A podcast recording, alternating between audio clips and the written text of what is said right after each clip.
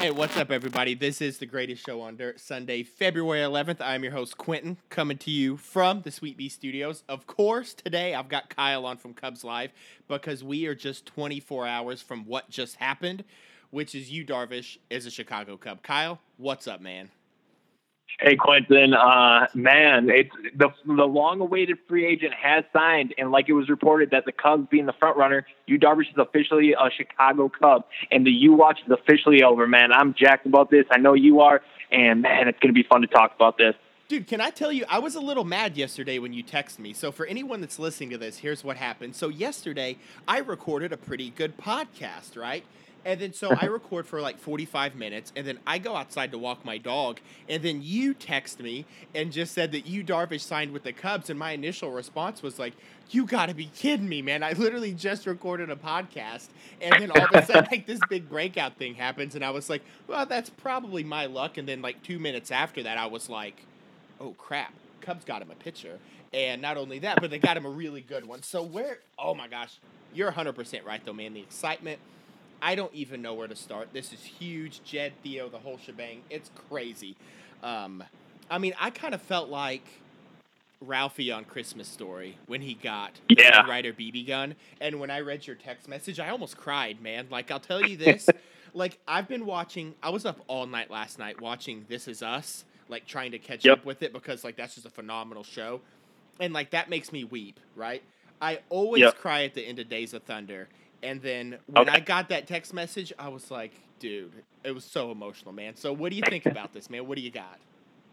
Man, I remember. So yesterday, when this all happened, I uh, for a few months now, since this off season's been so slow, I've been uh, subscribed to Ken Rosenthal's tweets, yeah. and just hoping to get that notification. I've been looking at my phone, waiting for that notification.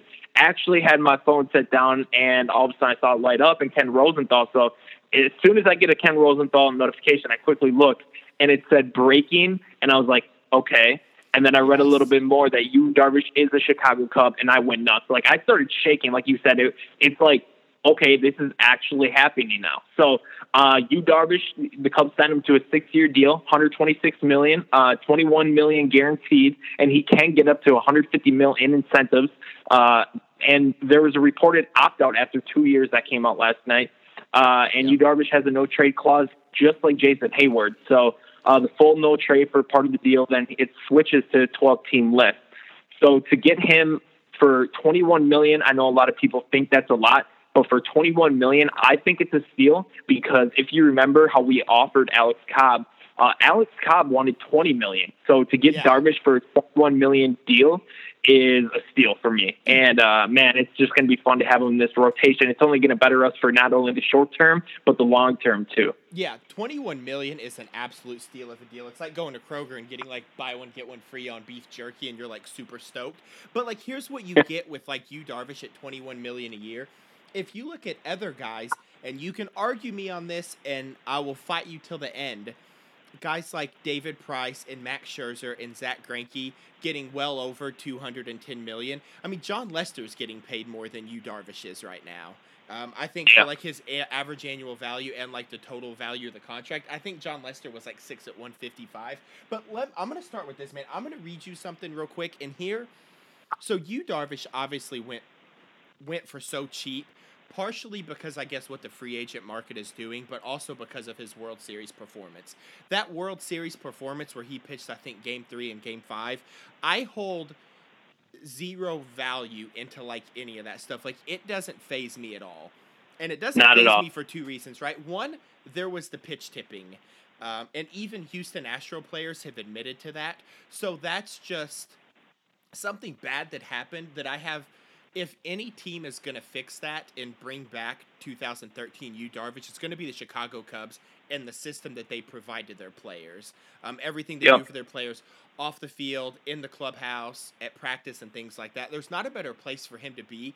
And I'd even heard that a similar offer was on the table for the, from the LA Dodgers, and I think he could have went back to LA, but chose Chicago because I think he knew that was the place to be. So I'm going to read you this real quick. This is a verbatim Okay. From Sports Illustrated. It's a Sports Illustrated article from like um ah, it was like right after the World Series, and here's what it is. And this is in regards to Yu Darvish coming from Japan to the U.S. and about how his pitching stage. So he said in Japan, Darvish was so dominant that he was carte blanche, which means he would go into games and just do whatever he wanted. He could he could pick his plan, make his moves, and didn't really have a lot of input from people. But Yu Darvish is naturally analytical, and he relishes combing through data kind of on its own. And he said when he was in Japan that nobody said anything about his pitching, and it was he it was his duty. He had it on his own to make his own plan and execute the game. But when he came to Major League Baseball, um, he had all of these on hands pitching coaches on him. And he said, I'd never had that experience before of a pitching coach telling me what to do. It is a personal struggle to consume all of that advice and making adjustments. And I think that's when I started to gradually lose the fun of the game. And this is what Yu Darvish said in this article post World Series. And this tells me a couple things. One, we signed Yu Darvish for 21 million, and if anyone says that's an overpayment, they're crazy and they're 100% wrong. Because if you just want to look and isolate the 2017 season for Yu Darvish or even isolate the World Series game 7 and I've heard people say, "Oh, well the the Dodgers would have won the World Series if they didn't have Yu Darvish." Well, they wouldn't have got to the World Series if they didn't have him. But that exactly. article tells me right there that Yu Darvish has not been given the opportunity to be himself, and he probably hasn't had that in a couple years. And you and me have talked about this before the way Joe Maddon and, you know, even upper management from Theo and Jed and how they encourage this. Joe lets his guys play the way they want. So like when Javi makes like a dumb mistake and tries to do too much on defense or something, like Joe Maddon doesn't reprimand him because he's really careful to not take away that like natural ability of the player. And I think when Yu Darvish I think partially he I think he chose Chicago because of this, and I really think you'll see it as he's going to have this platform to play his game to where he has it. He didn't have it in Texas and didn't have it in LA, and I think you could see a completely different guy. And I really truly believe that if you look at the numbers at the end of 2018 and what they might look like, I think it's going to be closer to 2013 Yu Darvish than anyone thinks. Yeah, you know, you're completely right. I think, you know, coming over to Chicago, uh, he gets a lot of freedom. And, you know, he's, he said, he went on record to say that when he was with Texas, they did have a lot of rules, which you, you kind of talked about. And he, yeah. he wasn't a fan at all. So I'm, I'm sure, you know, his, his freedom a little bit, you know, knowing that Joe Maddon and Theo kind of lets him do his own thing here has tied into it.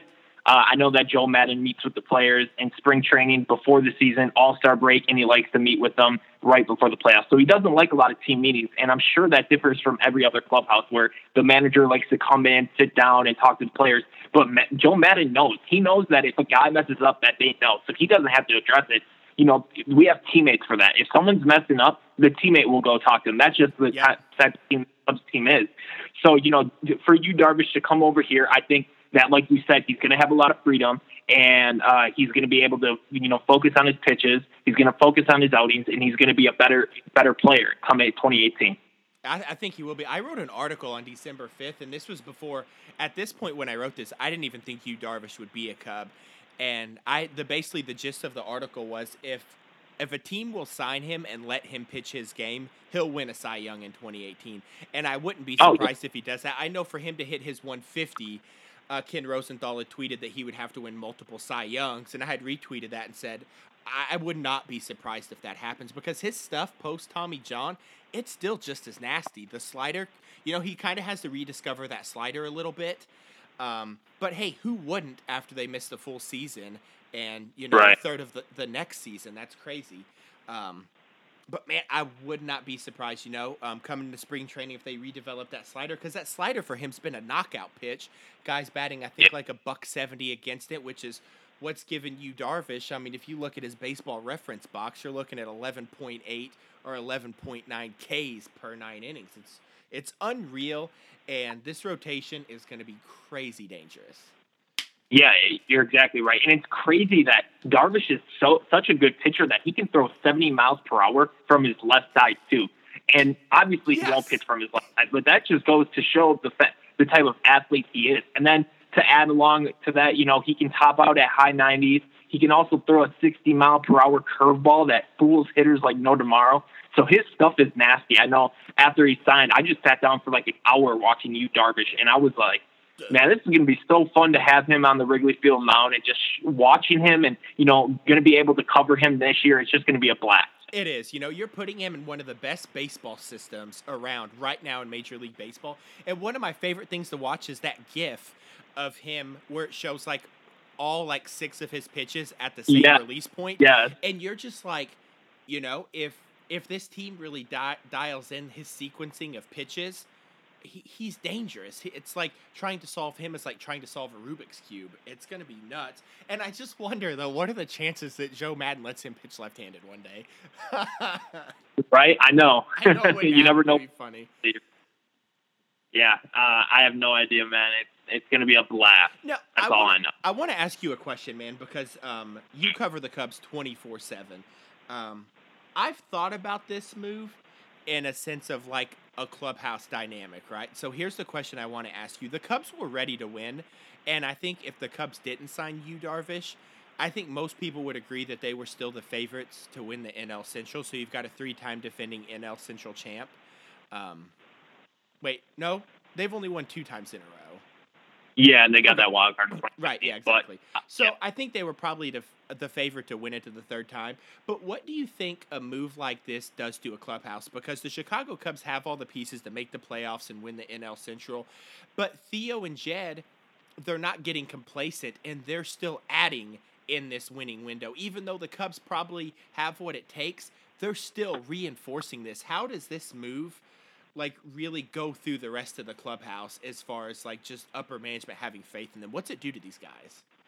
Right, dude. It, it, it speaks volume to who Theo and company really is. Schwarber said today that Theo, Theo. He went out, saw aggressive move, and got Darvish. And let me run this by you real quick. Yeah. On March 26, 2017, so almost a year to date, at the start of the rotation, the, the rotation, a year to date, was Jon Lester, Jake Arrieta, John Lackey as our third, Brett Anderson, who Brett Anderson got hurt, and Eddie Butler came in to refill hi- re, refill, refill his spot, who now is irrelevant, and Kyle Hendricks was the fifth. Fast forward a year, the 2018 rotation is Jon Lester, Yu Darvish, Kyle Hendricks, Jose Quintana, and Tyler Chatwood. That's a heck of an upgrade. And in one year, our rotation just got a lot better. And if you were to tell me in the beginning of last year that we would have Quintana, Yu Darvish, Tyler Chatwood, I would say you're crazy. But yet again, I wouldn't I wouldn't think you're crazy because that's just who Theo is. Yeah. And to have Yu Darvish come over here, we went from a 90 win team to a team that can possibly get back to a 2016 type field who can win a World Series and win over 100 games. And just like, you know, Jim Bowden said, that the Cubs are a 90 win team without half of their lineup really breaking out. Yeah. Heyward's offensive struggles, Russell struggles at the plate. Almora hasn't even had a full year yet. Baez now fitting in the everyday lineup, which you see more and more production from him going up. Contreras as well. So if this offense starts clicking with those guys, or even have some of those guys breaking out and having better years than they have in the past, you could see this team, a 100 win team like we saw in 2016. And I think our rotation is even better from a World Series year. So who knows what we will see? All I know is this is a team that's going to be fun to watch. I'm glad I'm covering them because they, with this move of Yu Darvish coming over over to Chicago, man, we just got a heck of a lot better. And it's and not even not even wins and losses, but the clubhouse is just going to be more amped up coming into spring training, knowing our the targets on their back again. And uh, man, I know I know just it's it's really relieving knowing that we have a front office that supports us and to make these moves to, to set us up in the best position to win. Yeah, and even at the end of all of this Yu Darvish signing, they're still eleven million dollars under the luxury tax. So they could still, if they have to spend anything at the trade deadline, they could do it. But they're still primed where if they want to add something next year, um, from what I can tell, Jed and Theo are willing to spend the money on it. Exactly. Which is and huge. and just to go along with that, Theo also got Drew Smyly, who I forgot is about him. prob- yeah. So so he's missing. So he's going to miss probably half or three fourths of the year this year. He might get worked into the bullpen, but also if he starts and if he gets back to how he was in the past, he can. He's another option for a starting pitcher. So we might have a six man rotation come 2019. So and that's a good problem to have because we have four legitimate opening day starters, Yeah. and that's never a bad thing. So yeah, it's uh it's great. Yeah, I kind of look at this Yu Darvish move as what the Astros did with Justin Verlander last year on like Yep. the very last day of when they could have got him. Because I know they didn't make a move at the first trade deadline, and there were some talks in that clubhouse from guys like Dallas Keuchel who were just like, kind of just maybe down and out a little bit that nothing was added. And but the Astros still had the pieces to win, and then all of a sudden at that that last minute they get Verlander in, and it really fires up the clubhouse, and it, it it's going to do that for sure. And I think this is a huge move. It's going to emanate. You know, from the starting rotation to the bullpen to all the guys in the clubhouse, to where if this team wasn't fired up before yesterday, now like it's through the roof, which is amazing. Um, let me ask you this, man. How do you think the starting rotation stacks up for the rest of the National League, namely um, against like the LA Dodgers starting rotation well, in the Nationals? Well, that's a good question. I mean, compared comparing it to the National League, it's obviously top three. Is it the best? I mean, it's a toss up between the Nationals and Dodgers, like you said, and the Cubs. I mean, if everything's going right for the Cubs, I do see them as the favorite, you know, starting rotation in the National League.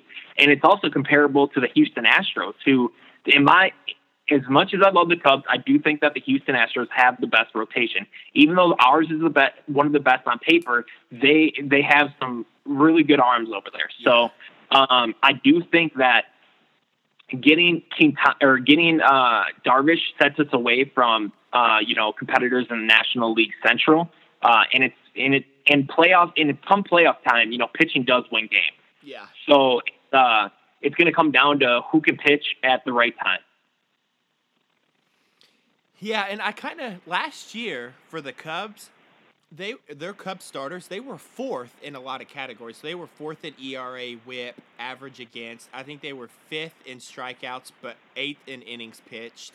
Um, so they were really efficient last year, like just what you said. Like they got better this year because last year, even last year they were for sure a top four starting rotation, and now they have Tyler Chatwood replacing Lackey, and then Arrieta being replaced by Yu Darvish, and I think that's gonna yeah, I mean, it's gonna be exactly guys for I, sure. I actually have those numbers right here. Uh, last year for the Cubs, granted we did have John Lackey who lets up a lot of homers.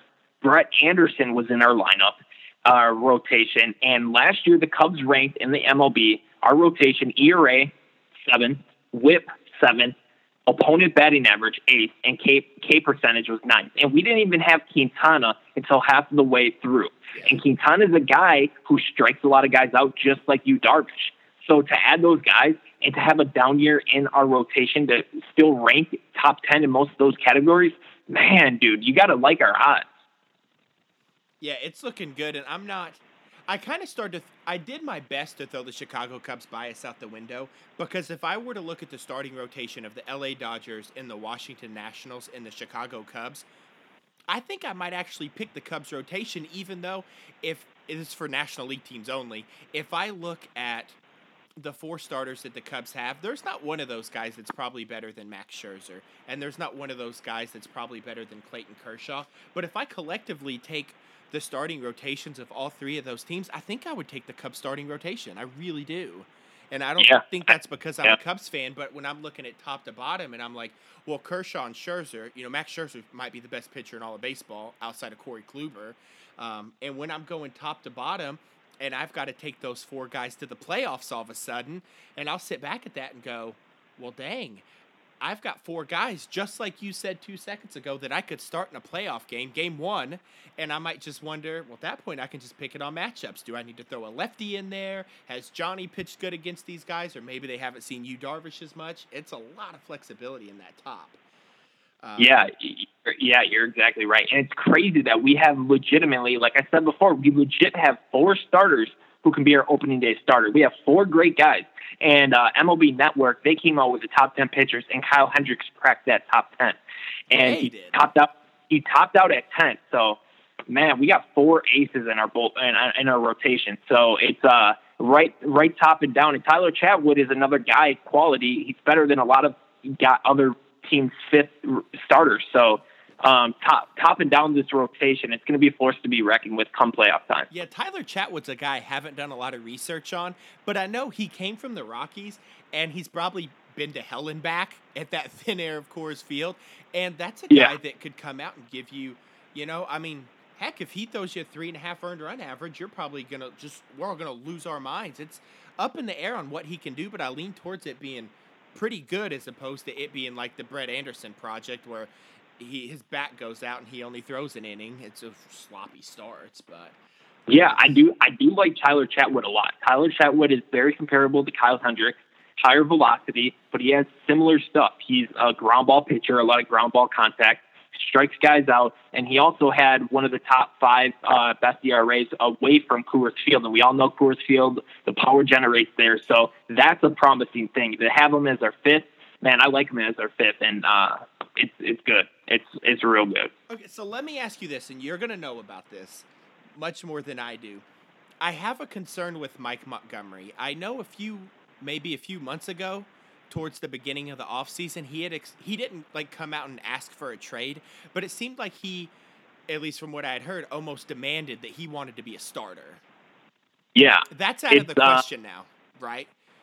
Yeah. What's that look like? Um, I mean, you know, he, he now with Yu Darvish coming in, he does slide back to the bullpen. As for the team, that's that's really good for Montgomery. I don't know how he feels about this because he has expressed that he he's at the point of his career where he wants to be a starter. And can you blame him really? Because I mean, this guy this guy is a stud. He uh, he's proven that he can be a starter, and the Cubs are just really fulfilled in our starting rotation that we can't have him. Yeah. But for him to go slide back in the bullpen makes our bullpen even better. Last year he had a 3.38 ERA, and it complements guys like Steve Cishek, who we who we just acquired, Justin Wilson, who hopefully will get back to his old ways, C.J. Edwards, who's a who's a beast, Justin Grimm, who obviously had a very terrible 2017 year, you know, Pedro Strop, who's still quality, and our new closer, Brandon Morrow. To complement those guys, it gives our a bullpen a lot of depth, and Montgomery's the type of guy who can clean up if a starter, which will happen, a sloppy outing. He can come in the third, fourth, fifth, sixth, and leave it back up to our bullpen, and then get that off day of the next day. So it helps our bullpen a lot. As for Montgomery personally, I'm not too sure how he feels about this. I'm sure he will get questioned during spring training, and we'll see from there. Does he request a trade out of Chicago? I don't think so because he seems like a team player who wants to win. It's just yeah. the fact that he he wants to be a starter, and and you can't blame the guy. So um, I'm sure we'll find out a lot more as spring training starts, which is in a few days at Wednesdays. The catchers and pitchers do reports. So um, that's so another pumped, thing. man, about that. By the yeah. way. I'm, I'm glad the Cubs could, got to, could get this Darvish deal done before Wednesday. It, it's a, it's refreshing, and it's nice to have Yu Darvish coming in Chicago and in spring training, working with these catchers like Willson Contreras and you know Chris Gimenez, who he'll mostly be, you know who will mostly catch Yu Darvish. But it's nice to get get them in the system and get the chemistry working and every uh, every other intangible. Yeah, because I did get a little nervous when I think the last time me and you had recorded was a couple weeks ago, and I was under the impression that Jed and Theo were going to start heading out to Arizona and getting things lined up. And after that yeah. weekend, when like the signing didn't happen, I was like, ooh, like you know maybe that's not looking good. Um, yeah. But in regards to Mike, now I'm going to be like the at-home GM, right? So forgive okay. me, everyone who's listening to this, but I hope that they don't stretch Mike as far as they did last year with him pitching in the bullpen and him starting as much as he did.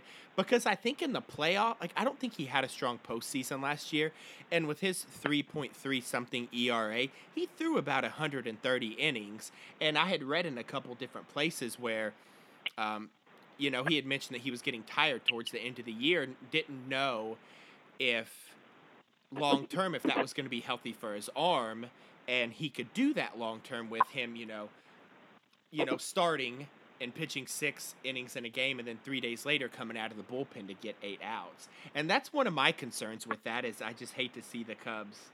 Um, that sounds stupid to say because Joe Maddon is the man and so is uh, Theo. So I can't really say that, but I just I hope the best for him and I just hope they don't overuse him. And that's kind of all I have to say on that. Yeah, I mean, I think I think his best fit right now is in the bullpen. Uh, as his career goes, he's a force to be reckoned with. And any team in the MLB will take a guy like Montgomery in their bullpen. And to have him on the Cubs just gives us a lot of depth and options. If one of our starters do go out, and you, you hope to not see that, but Lester did have an injury year in 2017, so hopefully he can get back to his old ways in 2015 and 2016 that we don't have to use Montgomery in midseason or we don't have to go to him. But if we do have to go to him, I mean, he is an option for us, and it's it's good leverage to have. Yeah, because I guess a lot of that last year was yeah, Kyle had missed some time, And then with Brett Anderson, like that whole debacle kind of pushed Mike quite a bit when he'd have to come in in like the second inning. And unless, I guess, yeah. unless Tyler Chatwood has any injury issues, we don't know. Like, I think everyone can stay healthy. I hope so. Because I'd like to see a yeah, lot of these guys go about 180 innings and um, yeah, get after it quite a bit. Yeah, exactly. All right, where do I want to go now? I've got to kind of like wind down this excitement so much. I don't know if I'll sleep tonight. You know, um, I cannot wait for like spring training yeah. and like normal baseball to start. I'm taking all of March 29th off of work. And I think we had this conversation yeah. last time we talked, so I can sit at home and watch baseball. Same here. A whole entire day. Same I cannot here. wait. I think the Cubs open up against the Marlins down in Miami for three games. Um, yep. So that should be a pretty good time. Oh, where else yep. do we want to go, man? What other Cubs talk do you think you got? What's important that we need? I mean, you know, the biggest thing is that Yu Darvish is finally a Cub. Uh, you know, it, it, was reported that he was the favorite all along. Uh, back in November, he really wasn't on our radar, but, you know, the offseason is a tricky thing. It's a very unpredictable thing. And it ended up just being that the Cubs were the team to get him. And he finally signed.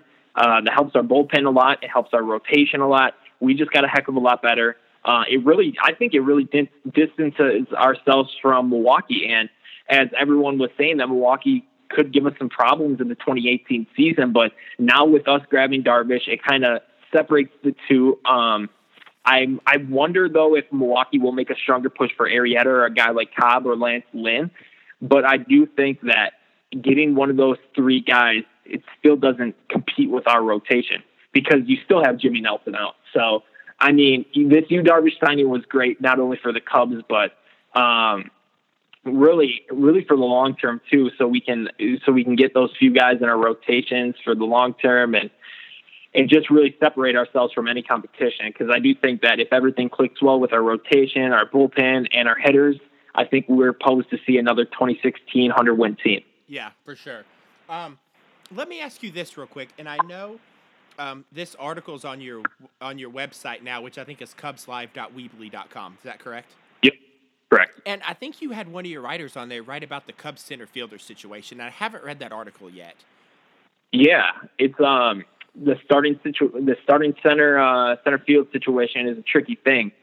Um, I think personally that our best fit is Almora Jr. I know Ian Happ or Ben Zobrist may make a push for it, but I think that Almora, you're seeing him grow as a more mature hitter. He's a great defender. We've all seen it on display. We've seen him on top 10 uh, highlight reels. So we know how good he is as a defender, but Joe Maddon still has this urge of holding him back when he hits righties. But the dude hit 270 versus righties and like 340 versus lefties. So I think if he gets into more of a you know legitimate role in the outfield in the everyday lineup, that he's only going to get better, and that goes for every single other Cub because we're so deep that it's hard to get these guys at bats and get them in the everyday grind. But yeah. I think Almora, as Joe Maddon said, you know he's going to have more of a role coming up in 2018. So I do think Almora is our best fit, and I do think he's our best fit as a leadoff. Um, if he can control his strikeouts, he does strike out a lot. Uh, but obviously that comes with maturity as well. Yeah. But Schwarber is another guy that fits our leadoff spot as well. Um, but I do think in center field that our 2018 starting uh, opening day starting lineup, you'll see Albert Almora out in center field, and I'm, I'm excited for the guy. He's a team player. He uh, said it's not about me last year; it's about the team. So he was just happy to come in, do his job, which he did. Off the bench, he would come in, get those clutch hits, uh, and it was on display in the playoffs as well. So uh, as he fits and as the season goes on, he's only going to get better. So uh, yeah, that's where I sit on the center field uh, starting position. I think that Almora is a guy that can really do a lot. He's a five tool type guy. So um, I'm excited to see him grow as a player and a defender out there in Wrigley. He is great teammate. His def- his defense is off the charts. I remember just that play in the NLDS in 2016, but he had made some crazy plays in the outfield last year as well when he came in. At what point does Joe Maddon need to shuffle this lineup less? Because you talked about depth, and everyone knows the depth of this team. Um, which is the reason why that they were able to spend this money on Yu Darvish for pitching because the Cubs don't really need hitters because they have all of that. And as a matter of fact, yeah. they have so much of it they'll some days they'll have to leave great hitters on the bench. And I know Joe Maddon loves to move guys around. And if you were to take, um, you know, a week's worth of baseball, and in that week the Cubs played five games, Joe Maddon's likely to have three different center fielders in that.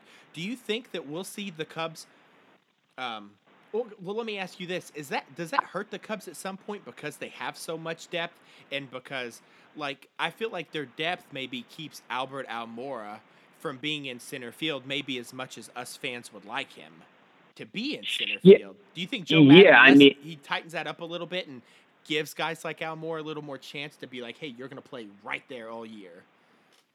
Yeah, I mean, it definitely can't hurt us. I think that it only helps us if he does solidify a little bit more on his lineups. But Joe Maddon's a matchup type of guy. He will take people out in mid innings to face a pitcher. So um, I have no idea where we're going to go with it in 2018. I just know that Almora is the type of guy that will get more playing time. Uh, it's been addressed, and I do think that you know, adding a Cy Young pitcher like Yu Darvish, and Jose Quintana without touching any of our young talent from our core group, uh, like we did with Quintana and Darvish now, it and and also that Chapman trade, we didn't even trade any way anybody from the major leagues. It just goes to show how deep our you know farm system and our lineup is that we didn't have to trade Schwarber, Happ, Almora, Russell, you know, guys like that. And um, these guys are going to be proving MLB talents, and I think it's a great problem to have. It's not a negative one. So I mean, if if we can solidify our lineup a little bit more, like um, I know Frederick, the you know the Cubs DOM director Morale says, put our best nine out there, and he's and he's and he's hundred percent right. Put our best nine out there. Let them compete every single day because they're only going to get better and grow as a group.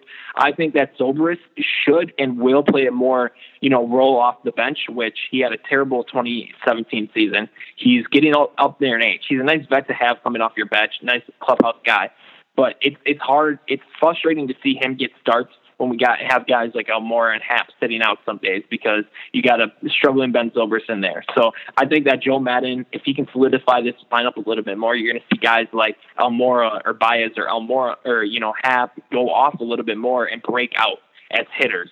So that's where I stand on that. And I just wonder, and you know, as, as I was asking that question, I realized maybe how stupid that sounded because you can't. Joe Maddon can play the matchups because it's not like he's shuffling around guys that aren't really that good. I think one of the most dangerous guys that the Cubs could look at in 2018 for like offensive and defensive success is Ian Happ. I've never seen a guy hustle more than he does. He'll take an Yeah. easy single and stretch it out into a double, and he plays with such fire. He's got a great bat. He's a very valuable switch hitter that can hit with power. And yeah, you know, I think Ben Zobrist probably does need to take a little bit of time to be that, you know, veteran influence off the bench, kind of like John Lackey always knew that, hey, Yeah. he's not going to be the number one guy, but John Lackey held a lot of value in that dugout the past couple of years, and don't think Ben Zobrist can't do the same. But Ian Happ, Yeah. Ian Happ is a ball player, and I like to watch him play. Um, Yeah, it's just it's just it's just a struggle. Like I said, where do you put him? You know, because you got Kris Bryant at the hot corner, you got Addison Russell who locks down shortstop, and and then that posed me to put Javier Baez at second because that that combo up the middle is deadly. Then you got the Sherlock at first, which is Rizzo. You got Contreras behind the plate, and really his and Ian Happ's you know fit comes in the outfield. I think you know if Heyward's struggling, put him out there, or you know if him and Almora want to platoon out there in center because I think that Schwarber should be an everyday player because to have that bat in the lineup, it's a game changer. It could be a game changer, and it has been a game changer in years past. So um, I think that you'll see a lot of Happ and Almora platoon out there. So um, two great guys out there, a lot of speed, a lot of great defense. Um, and like we keep on saying, I keep on saying, they're only going to get better, man. That's the that's the best thing about this core young group that they're only going to get better. Yeah, and I'm real curious what Jason Heyward is going to do this season because I don't see him having a bad offensive season 3 years in a row. I just I won't believe it until I see it. And if it happens, I'll be surprised. But if you look at the back if you look at his stuff on baseball reference, yeah, he's had years where his offense has looked a lot different than what it previously had. Like he had one year where he hit almost 30 home runs, I think, which it was just real odd. Um, but I got a hard time believing he's going to have have three bad offensive seasons in a row. I'm not sold on that. Yeah. man. Yeah, I mean, like if he does have another bad year, I think it's it's time to call, you know have some concern about him offensively. I think uh, you know two years is okay, but now we got that new hitting coach Chili Davis who has been working with them all off season, and Chili went out to say it's all psychological stuff. So it's in his head, just picking those pitches, knowing what pitch is coming off the hands, doing a little more scouting report, and just finding himself at the plate. But if you do get that third down year, it kind of you know causes con- some concern about who he who he is and who what he who he has really become because you can't sit you can't sit Ian Happ or Almora for a guy like Heyward who's batting 220, grounding out to second base, double plays uh, every single at bat. It's just you know it's it's it's tough to see, but I I love Jason Heyward. I want so much success from him in, in the upcoming years for a Cub. He's a clubhouse guy, down to earth guy. He, he he provides great defense. So if you you put in great defense and a great at bat from him, man, he's a five tool player. He's a Gold Glove winner. If he can get back to that 300 average, uh, that only betters the Cubs lineup to add another force because the Cubs have won 103 games in 92 games with a struggling Heyward in almost the everyday lineup. So he's another guy that if he can get a breakout season, man, the Cubs are looking really scary. Yeah, because that's a guy that runs about a five win player when his offense is running, you know, about a 300 average. And he, I think that last year in St. Louis, he batted 299 and maybe hit 10 or 15 home runs. Had a great year on defense, and that was really good. But yeah, the problem is, is if he does struggle at the plate, I mean, as much as you don't want to take him out of the field, you can't leave a guy like Ian Happ on the bench if you can put him in there because he can play anywhere, and hell, he could hit 30 home runs. Exactly, exactly, man. Um, shoot, yeah, but I'm I'm like you, man. I love Jason Heyward as a person, and people can fight me on this. I mean, like an actual fist fight. Jason Heyward has not been overpaid, and I do not regret that deal from a fan standpoint at all. I know he's making like 180 million over five years or six years or whatever it is, but I really truly believe that that guy was needed for this Cubs team to be what they've been the past two years. Because this oh, game, oh, yeah, to me, man, absolutely, yeah, yeah. People, you can get on that data and the stats all the time, and I'm not like up here barking like Goose Gossage, who's like, oh, all these stats and these newfound closers are a bunch of wusses. Like, that's not what I'm saying, man. Data comes in huge, right? You could look at that data. And that's part of the reason why the Cubs went with Yu Darvish instead of Jake Arrieta, because your buddy Ryan, who wrote that really good Cubs piece on um, the uh, the five inning outings like a couple weeks ago yep. on your website. Yep. He had mentioned about um, Yu Darvish, or I mean Jake Arrieta's fading metrics when it came to like his uh, pitch speed losing and stuff like that. So data is a huge thing. But when I look at Jason Heyward, and I know the type of personality he has in the clubhouse and how he's just able to, there comes a point, man, where a guy's character really rubs off on other people. And when you've got you know, when the Cubs won that 2016 World Series, you've got like guys like Javi Baez and Addison Russell who have only been able to buy alcohol legally for two years, right? These guys are kids just growing up. And you've got yep. Jason Heyward, who he was up. He was a rookie when he was 19 years old. You know, he's been through exactly. He's been through highs. He's been through lows. And I feel like he's an all-time character guy in a clubhouse. So as it sits right now with the two years with Heyward, if anyone tells me he's overpaid and is, is a waste of time, I get really, really mad because I think that could not be further from the truth. Um, yeah, without Heyward, we don't win the 2016 World Series. So uh, that just speaks volume to where he stands in the clubhouse and what people think of him. Because I really do think, agree with you that the Cubs don't win the 2016 World Series without Jason Heyward. He played a huge factor every single day into that team, in that lineup. Maybe the statistics didn't show it, but the intangibles were there, and Hayward Heyward exceeded all of them. Yep, and every time he gets a bloop single, I love it, man. I love it. Yeah, um, I know.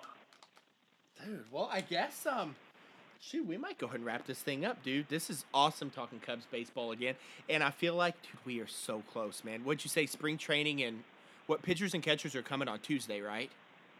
On Wednesday, it's on, on Wednesday? the fourteenth on the 14th, pitchers and catchers do report down to Mesa for the Cubs. So it's coming real close here. Dude, we're we're uh, man. days away. I've been doing I'm, everything to like try to keep baseball in my life during the off season because like i said this has been the hardest off season of my life like i, I yeah. spent 30 minutes in dick's sporting goods today looking at pitching machines because i swear i'm about to spend 400 bucks on a pitching machine i bought like five packs of big league chew before the show and then i put That's a big awesome. chunk of it in my mouth and I realized people could probably hear me chew, so I just spit it out. Um, but dude, I'm so stoked, man. Thank you again, Kyle, for. Uh, hey, I appreciate having oh, me on here, man. Let me ask it's, you something while we're on the air. Um, All right. You've got oh. a TV appearance coming up, right? I do. I do. Um, sports feed. It's on WGN. It's a sports segment with JP and um, the guys down there at uh, WGN. It's going to be February 26th on Sports Feed. I'm going to be on there. It's a, it's a Monday day. You know, we're going to be talking everything Cubs, previewing uh, spring training, what's to come for the Cubs in 2018. And now that Yu Darvish has signed, it makes it a little bit more exciting and just to talk a little bit more about the Cubs because it was a slow offseason. But to get a guy like Yu Darvish, man, I'm, I'm excited to get down to Chicago, see everything in the city again, go to Wrigley, go to eat. I have a buddy down there who goes to grad school, so okay. uh, I'm going to go to place. He, he lives 10 minutes outside of the city. He's going to show me around some of the places he likes to eat. We're going to go to Wrigley. We're going to make a day of it and then go down there. Just got a suit, uh, new suit, navy nice. blue. You know, I had, to, I had to look good. Um, of course, man. So, so I got a new suit down there and uh, I'm excited for my first TV appearance and Cubs Live has given me an opportunity to really express uh, my fandom for the Cubs and not only that, but my profession. So uh, along with you, man. It's it's great talking baseball, but bigger than that, it's awesome for you to allow me to come on here, you know, ramble about the Cubs, yes. cover them with you, and uh, it's it's a blast. So I'm looking forward to that. It's February 26th, going to be on WG on Sports Feed. So watch out for that. Uh, Kyle from Cubs Live, the founder and owner. And uh, it's yeah, I'm looking forward to it. It's gonna be a blast, man. I'm I'm you, man. truly blessed. You'll just yeah. have to figure out how to wipe the smile off your face because I knew if I was gonna be on TV, I would just start cheesing and like doing like exactly. probably because I would be so stoked. Like they would probably have I. Know. I don't. I don't know how I would calm myself down, man. But what's yeah, what you said is super exciting because you're talking like the Yu Darvish trade just happened, and this is yeah. like, I mean, this stuff is just so away. exciting, man. Because there's a lot of stuff that's happening in baseball where a lot of fan bases. Um, and even like high profile fans like Dan Le Batard and guys like that are really doubting what certain organizations are doing with like how the Pittsburgh Pirates handled their core and how the Miami Marlins are selling off. And I even the podcast I recorded yesterday, I talked about how if I was a Boston Red Sox fan, I wouldn't really like the fact that right now the Boston Red Sox, because they're trying to drive the price of JD Martinez down, it sounds like they're at risk for losing yeah. JD Martinez. And they're in a division where the New York Yankees have made these heavy power moves to where if I'm a fan of the Boston Red Sox and I'm sitting up north right now, I'm kind of like sign him because we need him because if if they don't have JD Martinez with a team that was second to last in Major League Baseball, only ahead of the 98 lost San Francisco Giants in home runs, they need a piece to keep up. But obviously, like this free agency hasn't played out yet, but I do not like the fact that you're hearing like JD Martinez saying, I'm fed up with the Red Sox. I might take a short deal with the Arizona Diamondbacks because I don't like that. But when you mm-hmm. look at the Chicago Cubs, Theo and Jed aren't playing those games, you know? They're skating a thin line on the luxury tax. It seems to be if they have to go over it at the trade date at the trade deadline or next year, Theo and Jed don't have a problem with it. The Ricketts don't have a problem with it. And that feels good as a fan to watch your team who could have easily sat back and said, hey, like, look at our starters. They're pretty good. Quintana, Hendricks, and Lester. Those are three good guys right there. And we all know what Mike Montgomery can do, and he wants to be a starter. It would have been easy for Cubs upper management to just wipe their hands clean and say, we're good. Let's, like, maybe kind of save some of this money. But they didn't do it, man. And to me, that no. means so much just following this team and saying, like, you know what, man? Like, they were good and now they're even better. And they're fully taking advantage of this window. When at the same time you've got the Boston Red Sox in a winning window who are dragging their feet and they're risking losing a player, man. So for that, like I'm ever thankful because they're just man, they're making this thing fun, dude. Yeah, they are, and I and it's so it's so relieving as a fan to trust your front office to make the best moves possible. Uh, I know with Jim Hendry, we really didn't have those uh, have that trust, but now that we have Theo Epstein, the company with Jed, and you know the Ricketts family coming in, it really just speaks volume to who they are because, like you said, you know, Theo could have easily not made that trade for Quintana last year. He could have been like, okay, let's just get through this year and see what the offseason. But he he has everything planned out pre accordingly. So his mind, I don't even know how he does it, but I'd love to sit down an hour and just talk baseball with Theo Epstein because he's a man and a genius, and to go out and get you know Tyler Chatwood and Yu Darvish and uh, Quintana trade last year, and to fulfill those spots in the rotation, it speaks volume to them. And then also like that Drew Smyly trade was huge because it might not be effective for this year, but for next year, for the price we got him at, very low. I think it was like three or four million. It, it could be a hit or miss, low risk with high value. You know, and uh, this front office is one of a kind. And for the Ricketts family to go get Theo Epstein and be really change the sh- culture for Chicago Cubs forever, it, it speaks volume a lot. And it's really relieving as a fan. And I'm forever thankful for the Ricketts family, Joe Maddon, and Theo Epstein ultimately for turning this team around because those rough years in 2011, 2010, 12, 13, and even, you know, somewhat of 14, even though half of the year was exciting in 2014 for what's to come, those were rough years. And now we are past that and we are living in the golden era of Chicago baseball. And it's thanks to the front office, the owners, and the players that come in every single day, do their job, get it done. And uh, yeah, it's just really relieving as a fan to know that we are uh, we are a you know we're a dynasty. We're a dynasty in the making. Yeah, and it's just great for the entire sport of baseball too, with like all the talk going around about teams tanking and this and that, and are teams, you know, pocketing their revenue sharing money and stuff like this. It's great to see a team actually like fulfill that promise and make it work. And I just love it for the game of baseball. I know me and you had talked on the phone for like an hour last week about just like our love for baseball and yeah. wanting to, the best for like the game of baseball, which I think is part of the reason why both of us have kind of like started what we're doing because we just love the game and want to provide like some sort of avenue for people to enjoy it. And it's just it's good to see teams do it the right way, and I just hope other teams um, you know, kind of follow in that. that. Maybe you know, I don't want them to be as good as the Cubs, but like if they could just give right. it a shot, like that's totally fine. Um, but yeah, way, exactly. Kyle, we'll we'll close this thing out, man, dude. Thank you again for being on the show. Appreciate it. We'll get this yeah, thing problem uploaded. anytime. Yeah, man, we'll get this thing uploaded probably uh, tonight or early tomorrow morning. But other than that, Kyle, we'll see you next time. Hey, appreciate it, man. Thanks for coming and letting me come on. Yeah, man. Take care.